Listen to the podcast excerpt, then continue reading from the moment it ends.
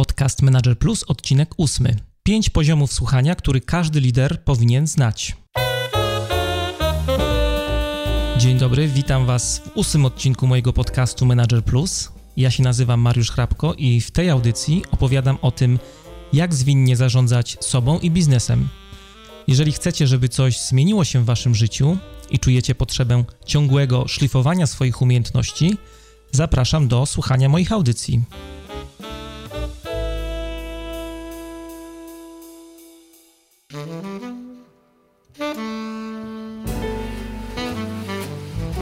O dobrej komunikacji mówi się prawie na każdym szkoleniu dla menedżerów, dla liderów.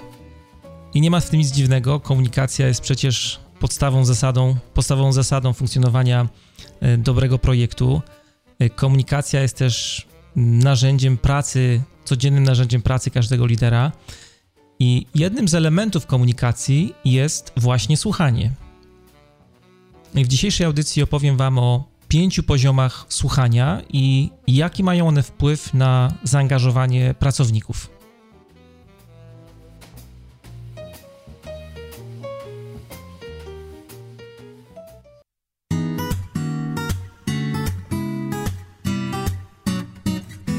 Poradnikowo. Poradnikowo jest takim miejscem w moim podcaście, gdzie opowiadam o prostych, sprawdzonych sposobach ułatwiania sobie życia, rzeczach, które w jakiś sposób mi pomogły i mam nadzieję, że pomogą również Wam. A dzisiaj chciałem się z Wami podzielić prostą zasadą, bo mają być proste zasady w tej sekcji. zasadą, którą możecie wykorzystać, jeżeli zastanawiacie się, nie wiecie, ile osób powinien liczyć Wasz zespół projektowy. Jeff Bezos, y, twórca największej na świecie księgarni internetowej Amazon, w jednym z udzielanych wywiadów powiedział: Idealny zespół to taki, który jest w stanie nasycić się dwoma pizzami podczas obiadu. Jeżeli macie z tym problem, trzeba odchudzić zespół. Idealne zespoły powinny liczyć od 5 do 7 osób, w zależności od apetytu. Muszę powiedzieć, że coś w tym jest. Najbardziej wydajne zespoły, z którymi miałem okazję pracować, liczyły właśnie od 5 do 9 osób. Jeżeli nie wiecie, jaki rozmiar powinien mieć was zespół, pomyślcie o zasadzie dwóch pizz. Będzie łatwiej.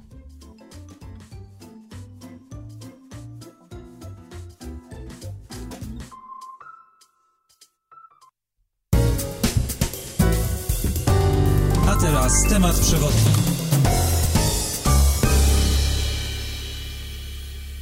Dzisiejszym temacie przewodnim rozmawiamy o słuchaniu, o pięciu poziomach słuchania, który każdy lider powinien znać. Słuchanie jest dzisiaj jedną z najbardziej pożądanych umiejętności współczesnych liderów. I mówię to całkiem świadomie, mówię to całkiem serio. Na co dzień pracuję z różnymi liderami w ciągu kilku ostatnich lat nauczyłem się jednej prostej rzeczy. Jeżeli lider umie słuchać, umie też dostrzegać rzeczy, które mają znaczenie, mają jakąś wartość dla, dla niego, dla zespołu, mają też wartość dla całej organizacji. I efekty takiego dobrego słuchania lidera mogą mieć naprawdę gigantyczne znaczenie. Jeżeli lider potrafi słuchać, zwiększa zaangażowanie osób, z którymi pracuje. Dotykamy tutaj tematu zaangażowania pracowników. Ja zdaję sobie sprawę, że to jest temat, który w zarządzaniu powraca jak bumerang. Z ostatnich badań e, Instytutu Galupa wynika, że jedynie 13% pracowników na całym świecie angażuje się w swoją pracę. Czyli to, co robi, robi z pasją i, i z, z zaangażowaniem. Reszta w pracę swoją nie wkłada żadnego wysiłku, to jest jakieś 63%. No i kolejna grupa, na którą e, Instytut Galupa wskazuje, to są ludzie, którzy z tej pracy są niezadowoleni i to swoje niezadowolenie ma manifestują innym pracownikom. To jest 24%. 63% osób e, jest nieza niezaangażowanych w swoją pracę.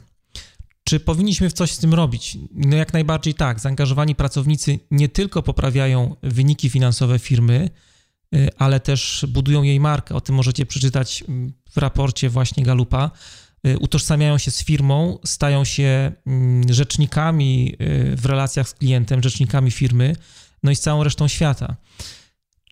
W jaki sposób można y, zwiększać zaangażowanie pracowników? Czy są jakieś sprawdzone sposoby, praktyki, żeby to zrobić? Autorzy raportu Galupa mm, radzą, żeby oczywiście zatrudniać właściwych, y, właściwych ludzi.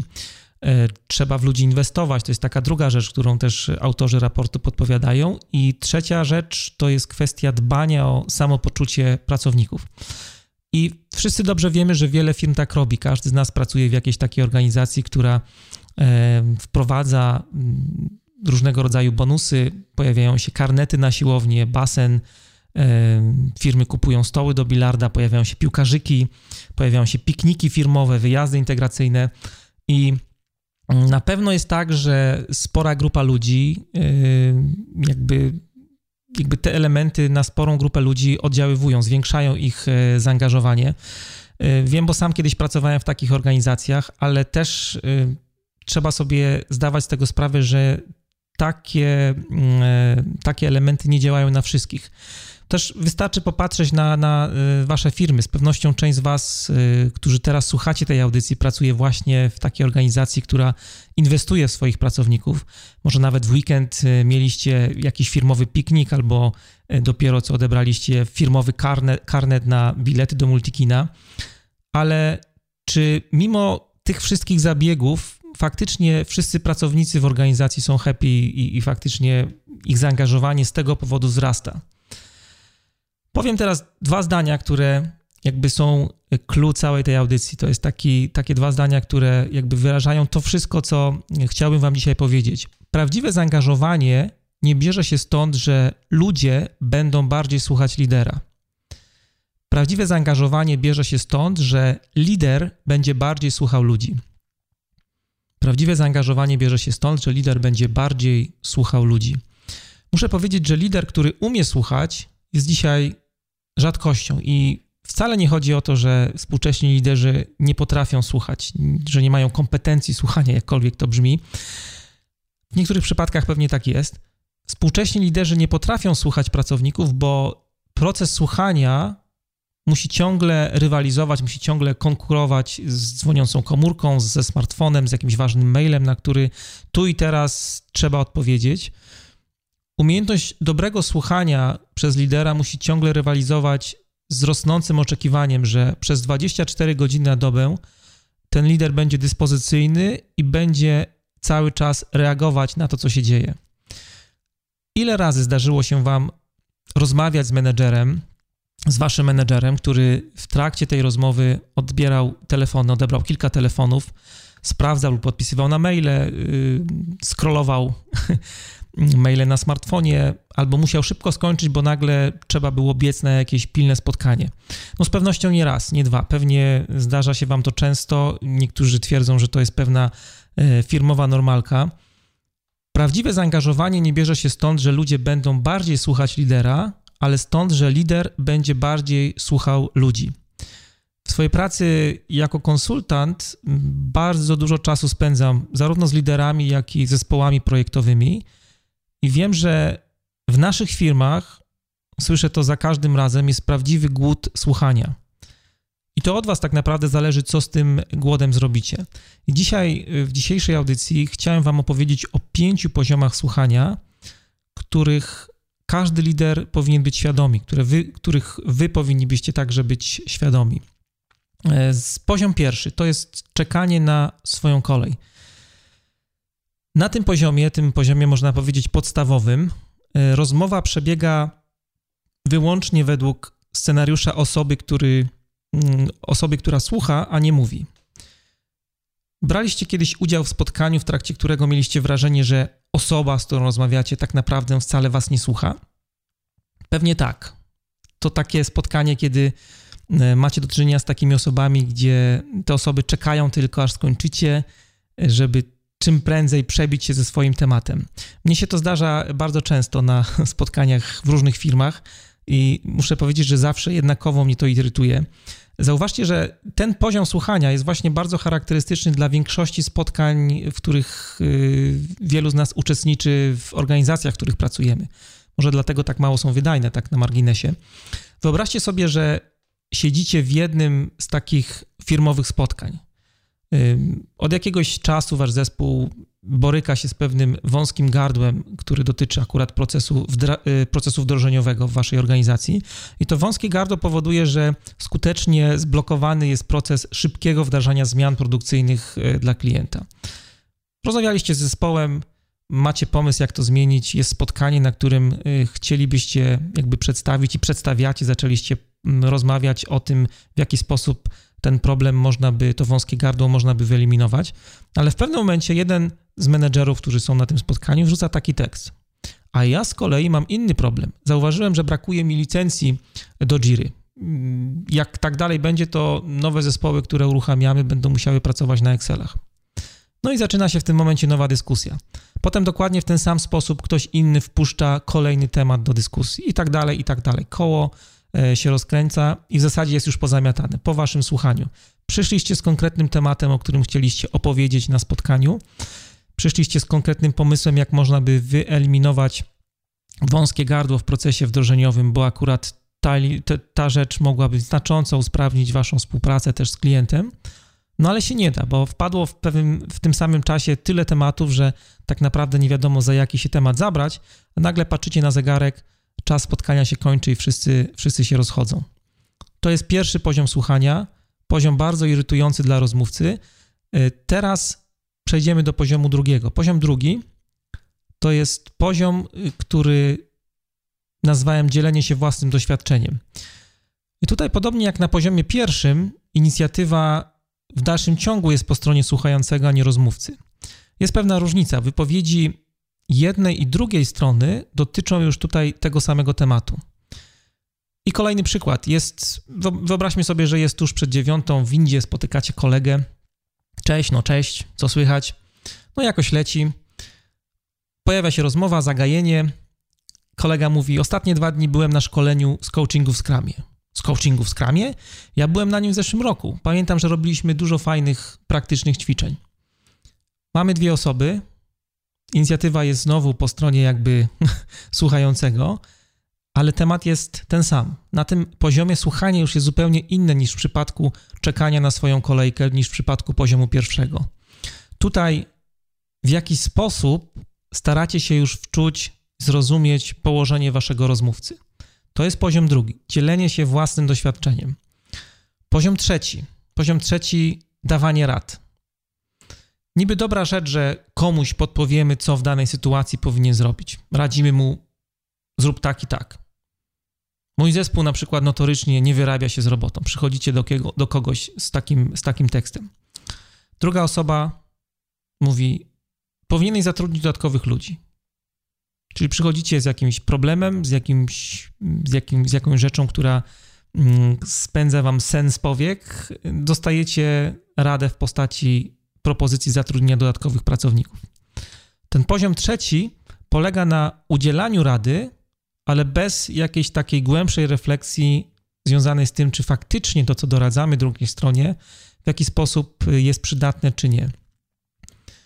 Takie słuchanie wymaga jednak od nas już dużo większego zaangażowania niż na poziomie drugim. Widzicie, że już wchodzimy coraz wyżej po tej drabinie słuchania, ale to też nie jest jeszcze słuchanie takie, takie idealne. Te pierwsze trzy poziomy to są takie poziomy, kiedy jakby, które wykorzystujemy w naszym jakby codziennym, e, codziennym życiu. Przejdźmy teraz do poziomu czwartego. Poziom czwarty, słuchanie i prośba o dopowiedzenie. To jest poziom, na którym można powiedzieć, że zaczyna się już prawdziwe słuchanie. Zaczynacie rozumieć, co wasz rozmówca tak naprawdę chce wam powiedzieć. Można powiedzieć, że ten poziom słuchania jest dla nas pewnym rzadko spotykanym w firmie luksusem. E, bo wyobraźcie sobie taką sytuację. Przychodzicie do waszego e, przełożonego, do waszego menedżera z jakimś konkretnym tematem, który od kilku dni leży wam na wątrobie, a ten menadżer autentycznie chce was wysłuchać. Trochę dziwne na pierwszy rzut oka, ale, ale tak jest. Nie odbiera dziesiątków telefonów, nie sprawdza nerwowo co chwilę swojego smartfona. Macie wrażenie, że jest tu i teraz i faktycznie e, chce zrozumieć wasze położenie i problem, z którym do niego przychodzicie.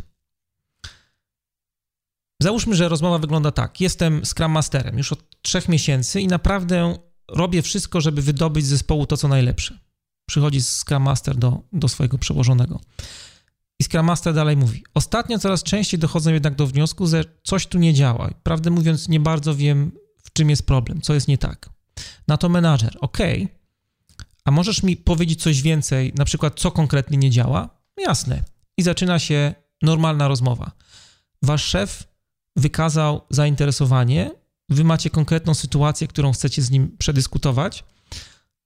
Pokazuje w tej sytuacji wasz szef, że chce faktycznie dowiedzieć się o co chodzi. Chce faktycznie zrozumieć wasz problem. I tutaj mm, dochodzimy do poziomu piątego, poziomu piątego, który jest takim zenem słuchania, można powiedzieć. Jest to słuchanie intuicyjne. Na tym poziomie wykorzystujecie ukrytą broń każdego lidera, czyli intuicję. Intuicję trudno jest zdefiniować. To taki, można powiedzieć, wewnętrzny głos, przeświadczenie, że powinniście pójść tym, a nie innym tropem, że powinniście pójść w tym, a nie innym kierunku. Intuicja jest genialnym narzędziem w pracy każdego lidera. To może dziwnie zabrzmi, ale większość swoich poważnych decyzji w życiu nie była podjęta w sposób racjonalny, bo wynikała, bo wynikała z intuicji, wynikała z jakiegoś takiego wewnętrznego przeświadczenia, że to jest dobry kierunek, że to jest dobra droga. I na początku myślałem, że jest to bardzo złe, ale z czasem okazało się, że decyzje, które podejmowałem właśnie w ten sposób, oczywiście jakieś tam analizy mm, były prowadzone z mojej strony, mniej lub bardziej racjonalne, mm, ale okazywało się, że właśnie te decyzje, które podejmowałem w taki irracjonalny, by się wydawało, sposób, najbardziej mi się opłacały, były najbardziej wartościowe i generowały największą wartość e, w moim życiu. I dzisiaj intuicją kieruję się, kiedy podejmuję na przykład współpracę z jakimś klientem, kiedy intuicja na przykład mi mówi, że z tym projektem, który mamy uruchomić, jest coś nie tak, to po prostu się go nie podejmuję nie tracę na to czasu mm, zupełnie niepotrzebnie, bo tego czasu też mam tyle, ile mam, więc nie mogę sobie pozwolić na komfort wchodzenia e, w tematy, z których e, tak naprawdę nic sensownego, wartościowego też dla mnie nie wyniknie. Podobnie jest z zatrudnianiem osób do nowych projektów, osób, które ze mną współpracują.